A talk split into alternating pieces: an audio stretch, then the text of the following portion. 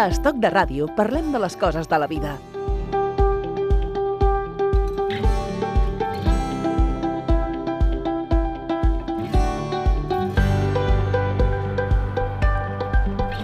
Amb l'Anna Ruiz i la nostra convidada parlem...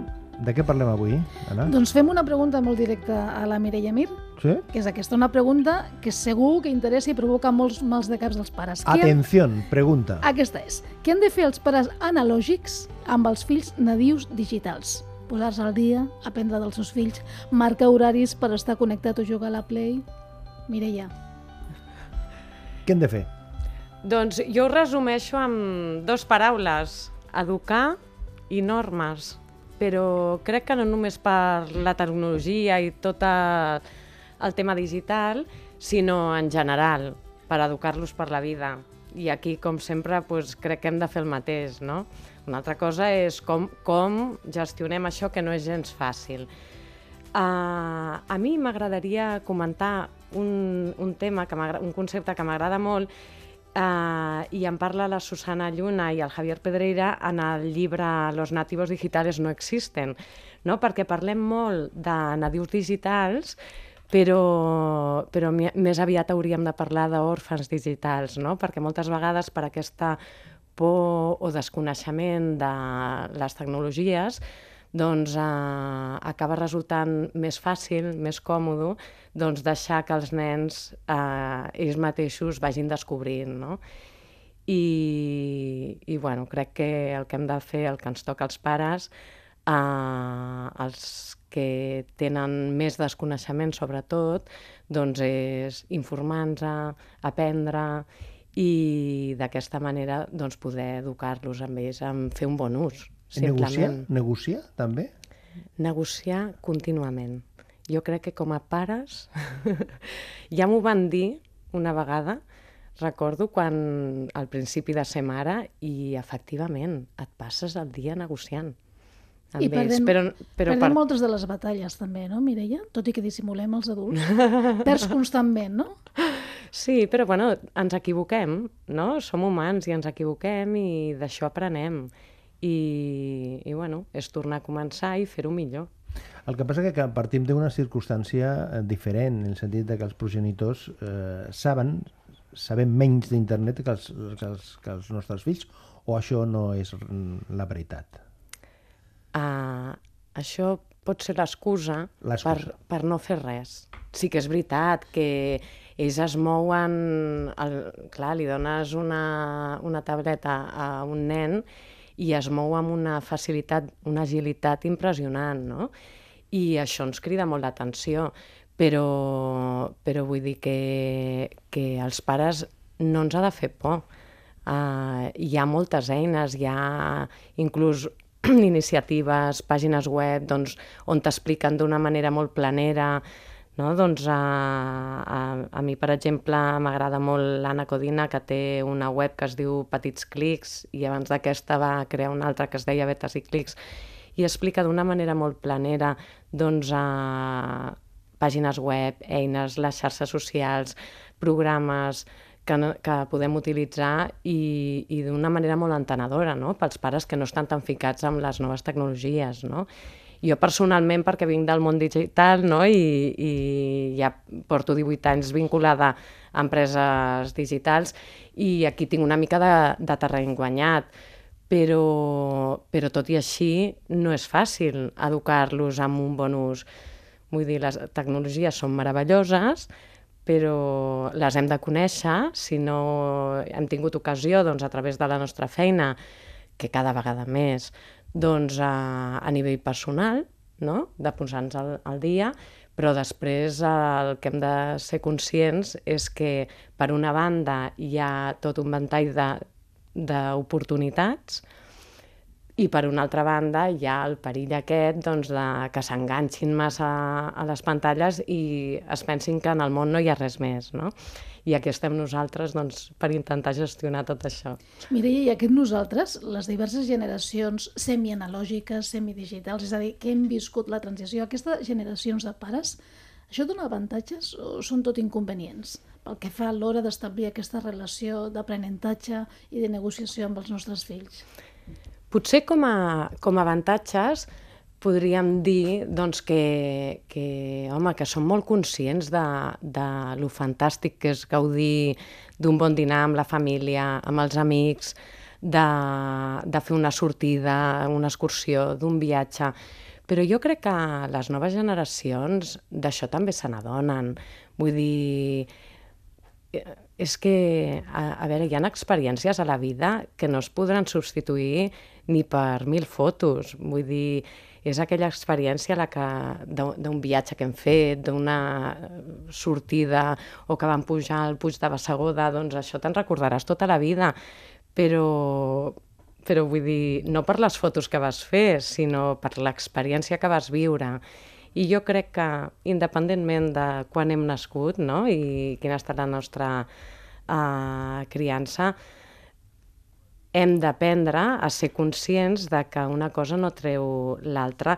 Jo us he portat una frase que m'encanta de la Janelle Barley Hoffman, que és una dona americana que té cinc fills i, i que està molt ficada, té un, blog, un blog fantàstic, el recomano, que precisament parla de, de, bueno, de com gestionar no? les tecnologies eh, dins de la família. No? I ella diu, la tecnologia és una eina preciosa i emocionant que tenim al nostre abast. Deixem que sigui divertit, disfrutem-ho, que sigui una eina social, creativa i expansiva. Diu, el meu fill gran, diu, ja té molt clar que mai podrà substituir la lectura d'un bon llibre o anar a prendre alguna amb un amic o un passeig pel bosc uh, per les tecnologies, però les dues coses poden coexistir. I és aquí, és trobar aquest equilibri, simplement. Però és, és, és que estava pensant que quan parlaves abans de la negociació, de la negociació, però clar, eh, quan negocies estàs negociant amb una posició diferent perquè el teu fill és possible que tingui més coneixements que tu no només més experiència, sinó més coneixements. És a dir, que això estàs negociant amb, una, amb un nivell de desigualtat, per dir d'una manera, no? No, no ben bé, perquè... Uh, mira, per una banda, jo ho visc a casa, eh? El meu fill gran m'ensenya coses. Vull dir, jo a vegades, si necessito una aplicació per fer alguna cosa a Instagram, per exemple, li pregunto al meu fill, perquè, bueno, perquè es manega molt bé uh, amb Instagram. O, per exemple, simplement amb el mòbil, no? Doncs a vegades ells tenen dreceres, no?, que els veus manegar-se amb, amb una tableta a YouTube o al mòbil i dius, ah, mira, doncs aquesta drecera que acabes d'utilitzar jo no la coneixia, no? Clar que descobreixes coses. I, I per això és interessant, no?, també deixar que ens ensenyin ells coses, no? Però a l'hora de negociar trobo que no. A l'hora de negociar, per mi, és obvi que un mòbil o una tableta no ha de dormir a l'habitació amb un nen. Uh, a casa, almenys en el nostre cas, volem que les pantalles estiguin apagades i carregant-se amb un altre, de fet, a la cuina, vull dir, allà es queden. I, i després hi han certes normes com posar uns horaris, uh, una Play, un, un, la televisió, les pantalles han de ser pel cap de setmana, per exemple, o establir un màxim de temps. Però tot això no es negocia. Ui, tant que s'ha de negociar, es perquè negocia, com no ho negocis, malament. O sigui, si deixes allò flexibilitat, negociant-ho, encara després ho has de continuar negociant amb el dia a dia, no? Però ells ja saben que hi ha una norma i això els ajuda. El saber que hi ha normes els ajuda. Després ells intenten saltar-se algunes normes. I aquestes, no? i aquestes normes s'han de visualitzar? És a dir, s'ha de fer un, un document, per dir d'una manera, o només amb una conversa es determina que els horaris són aquests, que el funcionament és aquest, amb això és suficient? perquè hi ha, hi ha models, no? Hi ha, sí. hi ha gent que agafa un document, hi ha com una mena de signatura, només fa falta anar al notari, no? Doncs jo pensava que no era necessari, i recentment eh, m'he adonat que sí és necessari posar-ho per escrit. I de fet a casa ho estem fent. I jo he agafat com a guió eh, el contracte que precisament la Janelle Barley va redactar al seu fill gran quan li va donar un mòbil per primera vegada. I és que uh, us el recomano perquè, perquè després cadascú ho adaptarà a la casuística de, de casa seva, del teu país, no? perquè pots trobar doncs, que hi ha coses que en quant a horaris doncs, igual no, no coincideixes, però jo us volia posar algun exemple, de, no, no les llegiré totes perquè n'hi han 18, no? però d'alguna de les 18 clàusules que ella va incloure en aquest contracte perquè em sembla fantàstic. El primer que li diu és aquest telèfon és meu, te l'he comprat jo, l'he pagat jo i te'l deixo. Això és clau, eh? Home, i, i li diu, eh? oi que sóc genial? Oi que sóc genial? Home, és veritat, no? Llavors, què vol dir? Uh, jo te'l deixo perquè el facis servir fent un bon ús, però si el maltractes, ja pots començar a estalviar, perquè si un dia se't trenca, un dia se't perd, o el que sigui, no? l'has de reparar, has de tenir uns estalvis per poder assumir això, perquè clar, això tindrà un cost, i si tu n'ets responsable no ho haurem d'assumir els pares, no? Després, eh, agafa'ns el telèfon. Què és això de que els nens tinguin mòbil i quan truquen els pares no els hi agafin el telèfon? Bueno, és que ja és el colmo, no? Doncs, no, no, si truca el pare o la mare, agafa'ns el telèfon. O, escolta, a partir de determinades hores no, no comencis a enviar missatges als amics. No els molestis al vespre. Deixa'ls que descansin, no? que puguin desconnectar. Després, uh, de tenir-lo silenciat en moments doncs, quan estàs en espais públics on pot molestar si reps un missatge o una trucada, val? ser respectuós, no, no escriure coses, fer comentaris, enviar fotos que després te'n puguis arrepentir o que mai diries o mostraries en, en persona, cara a cara, o que si et sentís el teu pare o la teva mare uh, t'incomodaria.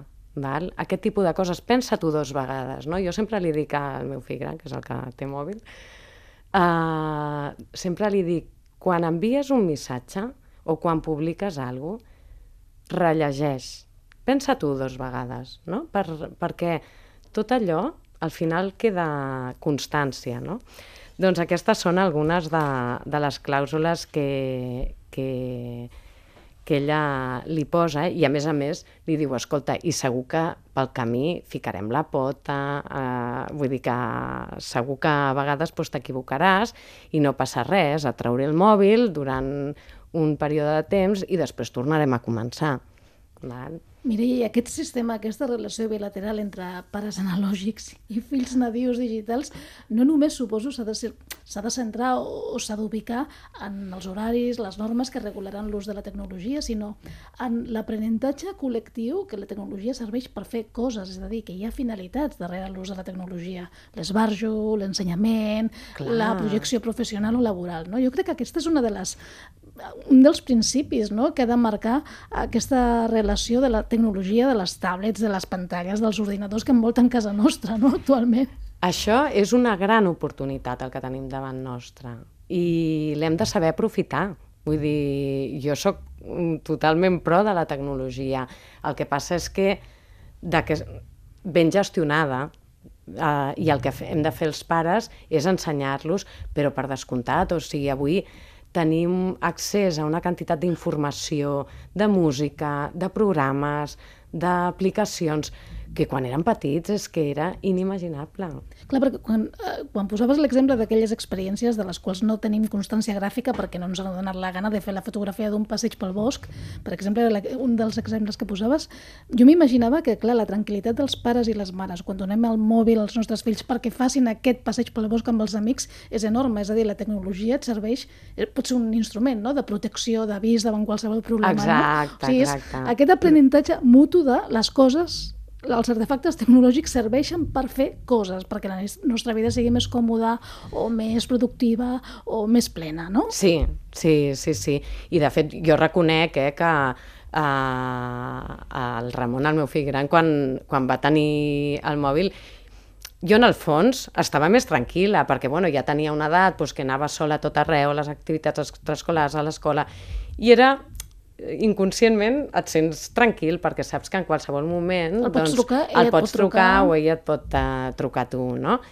Uh, ara, d'una altra banda, això tampoc ha de ser l'excusa perquè ens anticipem més del compte, no? No, no té sentit, no? Tampoc. Però sí, la tecnologia és meravellosa i l'hem d'aprofitar. Vull dir, hi ha programes, hi ha apps que són espectaculars perquè els nens aprenguin idiomes, per eh, millorar la concentració, eh, des de puzzles, des de bueno, diferents jocs doncs, que, que ells aprenen habilitats o mm, la quantitat de vídeos no? per fer eh, manualitats a casa, de, ara que està tan de moda, no? el de do it yourself, pues, tens una oferta amplíssima també. Jo crec que hem de saber gaudir de, de la tecnologia, no? Però de la mateixa manera que es negocia l'ús, l'ús, també eh, expliquem eh, el necessari de les fortaleses i els punts febles i la importància que té l'ús de la, del telèfon, i, eh, perquè és la finestra, és la porta que serveix per entrar a molts llocs. És a dir, expliquem el, el suficient, Ex- expliquem als nostres fills el que, el que representa tot això. segurament no és suficient, no? Perquè, i de fet per això hi ha tantes iniciatives doncs, per difondre eh, aquesta informació des de, no només des de casa, sinó també des de les escoles i a nivell institucional, no? de, de, de que els nens siguin conscients dels perills que poden córrer no? Si, no, si no utilitzen bé la tecnologia.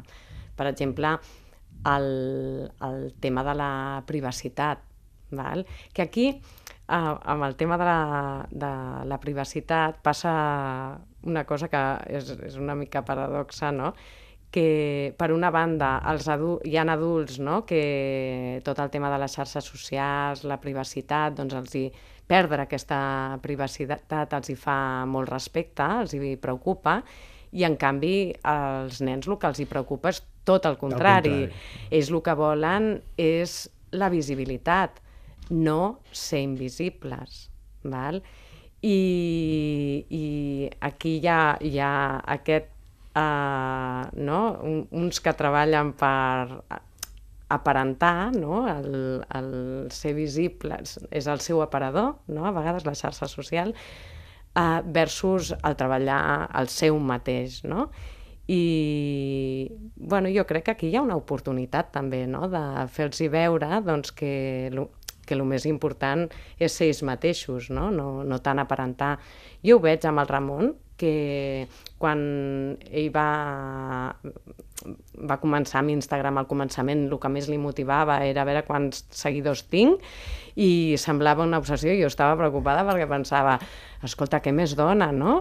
I sí, sí, a veure, he pujat aquesta foto i mira, ja tinc tants likes i no sé què. I ahir li preguntava i diu, no, mama, això va ser el començament, ara ja no em preocupa. Doncs mira, me'n vaig alegrar molt. Veig que ha evolucionat, no? Ha El que, madurat el que amb està clar és això. que són unes generacions sense problemes per l'exposició pública, és a dir, que dominen molt bé els recursos de comunicació amb el món exterior i que Sí. només els ha de donar algunes pistes no? perquè això no esdevingui una obsessió. Però potser el que no són conscients del que representa això, no? D'estar de, de, d'estar exposats permanentment, no? De, de la conseqüència que això forma part, formarà part de la Sí. teva vida sempre, no? Sí, però Sí. no sé fins a quin punt, i la Mireia potser està d'acord, moltes vegades, moltes de les ficadures de pota a nivell digital l'han dut a terme adults. És a dir, no, gent clar, clar, clar. molt gran o que hauria de tenir una experiència vital ja mm, me- molt més Sí. sòlida i que els ha conduït no? a fer bueno, tonteries perquè, amb la xarxa. perquè els nens, de, de fet, sí que... Vaja, jo crec que en general el, el, els intentem protegir, els hi diem lo important doncs que és no acceptar una invitació d'un desconegut, de lo important que és no fer comentaris o penjar fotos o vídeos compromesos que després no els hi agradarà veure allò permanentment a la xarxa. Val? Vull dir que eh, al, almenys jo, mm, a casa és el que treballem, no? el que ells prenguin consciència de, de que han de dosificar molt la informació que comparteixen i que pengen. No? Espiar, aquest verb. Espiar. Espiar. Espiar el mòbil, la tablet, l'ordinador. Espiar. Espiar. A veure, jo Mm, a casa eh, El tenim... contracte aquest ho posem, això de que podré espiar, el, el, poder entrar al, al teu aparell i tot això? Sí, Sí? Jo, jo, uh, sí, sí. A casa la contrasenya la volem tenir. Mm. No espiar, la volem tenir. Per què? Quina diferència hi ha, perdona, És- és... entre espiar i tenir la contrasenya per poder accedir en qualsevol moment? Uh, perquè una cosa és que tu tinguis la contrasenya i l'altra que l'hagis d'utilitzar. Val? Llavors, uh, nosaltres tenim el dret, però també l'obligació d'educar els nostres fills. I amb això jo mm, tinc una idea bastant ferma. Eh? Vull vull dir, estic molt convençuda de que, de que és bo eh, que comparteixin la contrasenya amb, nos- amb nosaltres, que si estan en una xarxa social eh, ens acceptin eh, perquè els puguem seguir i puguem supervisar-los. Però això no vol dir que els espiem, si és que no tenim temps d'espiar-los. I a més a més, crec que és bo respectar el seu espai de privacitat. Però Han de saber que tu tens la, però, la exa contrasenya. exacte, i que si veiem comportaments que ens preocupen, hem de poder intervenir i ajudar-los. Per mi és que no m'ha calgut mai espiar el meu fill, per, però, però tenim la contrasenya, tenim, tenim accés. I, I ho es poden podria... donar circumstàncies en les que els pares es veuen En obligats... un moment donat eh, has de poder intervenir i gestionar per, per, per protegir el teu fill, simplement. Un bon- Ara, espiar-lo a mi em semblaria horrorós. lleig. Sí, sí, sí.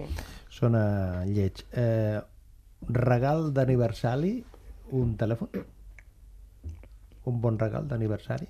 En funció de què? De l'edat? De l'edat. Quina? De la- de Quina? l'edat i de la maduresa. I quina és l'edat? I quina és la maduresa? I Tenim, tenim un tipus? O a partir de? O abans de?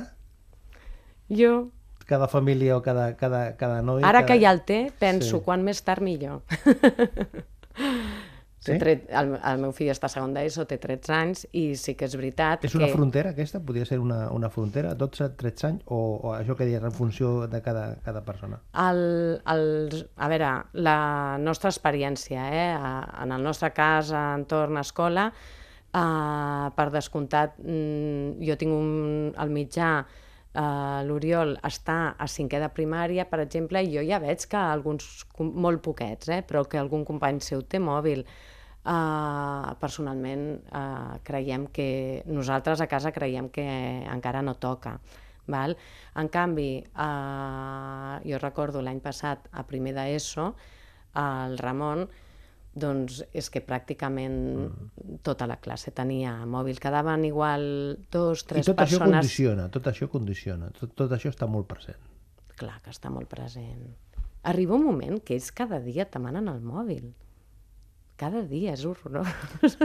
bueno, igual hi ha famílies que són més afortunades i no els hi ha passat, però en el nostre cas arribava un moment que sí. Mireia, hem establert la, la conversa en base a aquesta relació entre pares, mares, que hem viscut la transició analògica versus el món digital, però d'aquí pocs anys els pares ja seran digitals, perquè estem parlant ja dels nascuts als anys 90 i falta poc perquè Exacte, també ja ho esdevinguin tenim pares aquí. i mares. Què passarà quan pares i fills tinguin la mateixa informació digital? Doncs que estaran més documentats, però jo crec que uh, al final uh, els tocarà educar els seus fills també, no? I, i prevenir-los dels perills que hi ha, una mica es repetirà el mateix. El que passa és que no tindran aquesta por i aquest desconeixement que tenen alguns pares avui en dia. O sigui que serà tot més, més fàcil. Esperem que sí. En, en quant a pors, sí. En quant a hi ha vida més enllà de la tecnologia, aquí ja... No ho sé. Aquí ho deixem. Mireia Mir, gràcies i fins la propera. Molt bé, moltes gràcies. A Estoc de Ràdio parlem de les coses de la vida.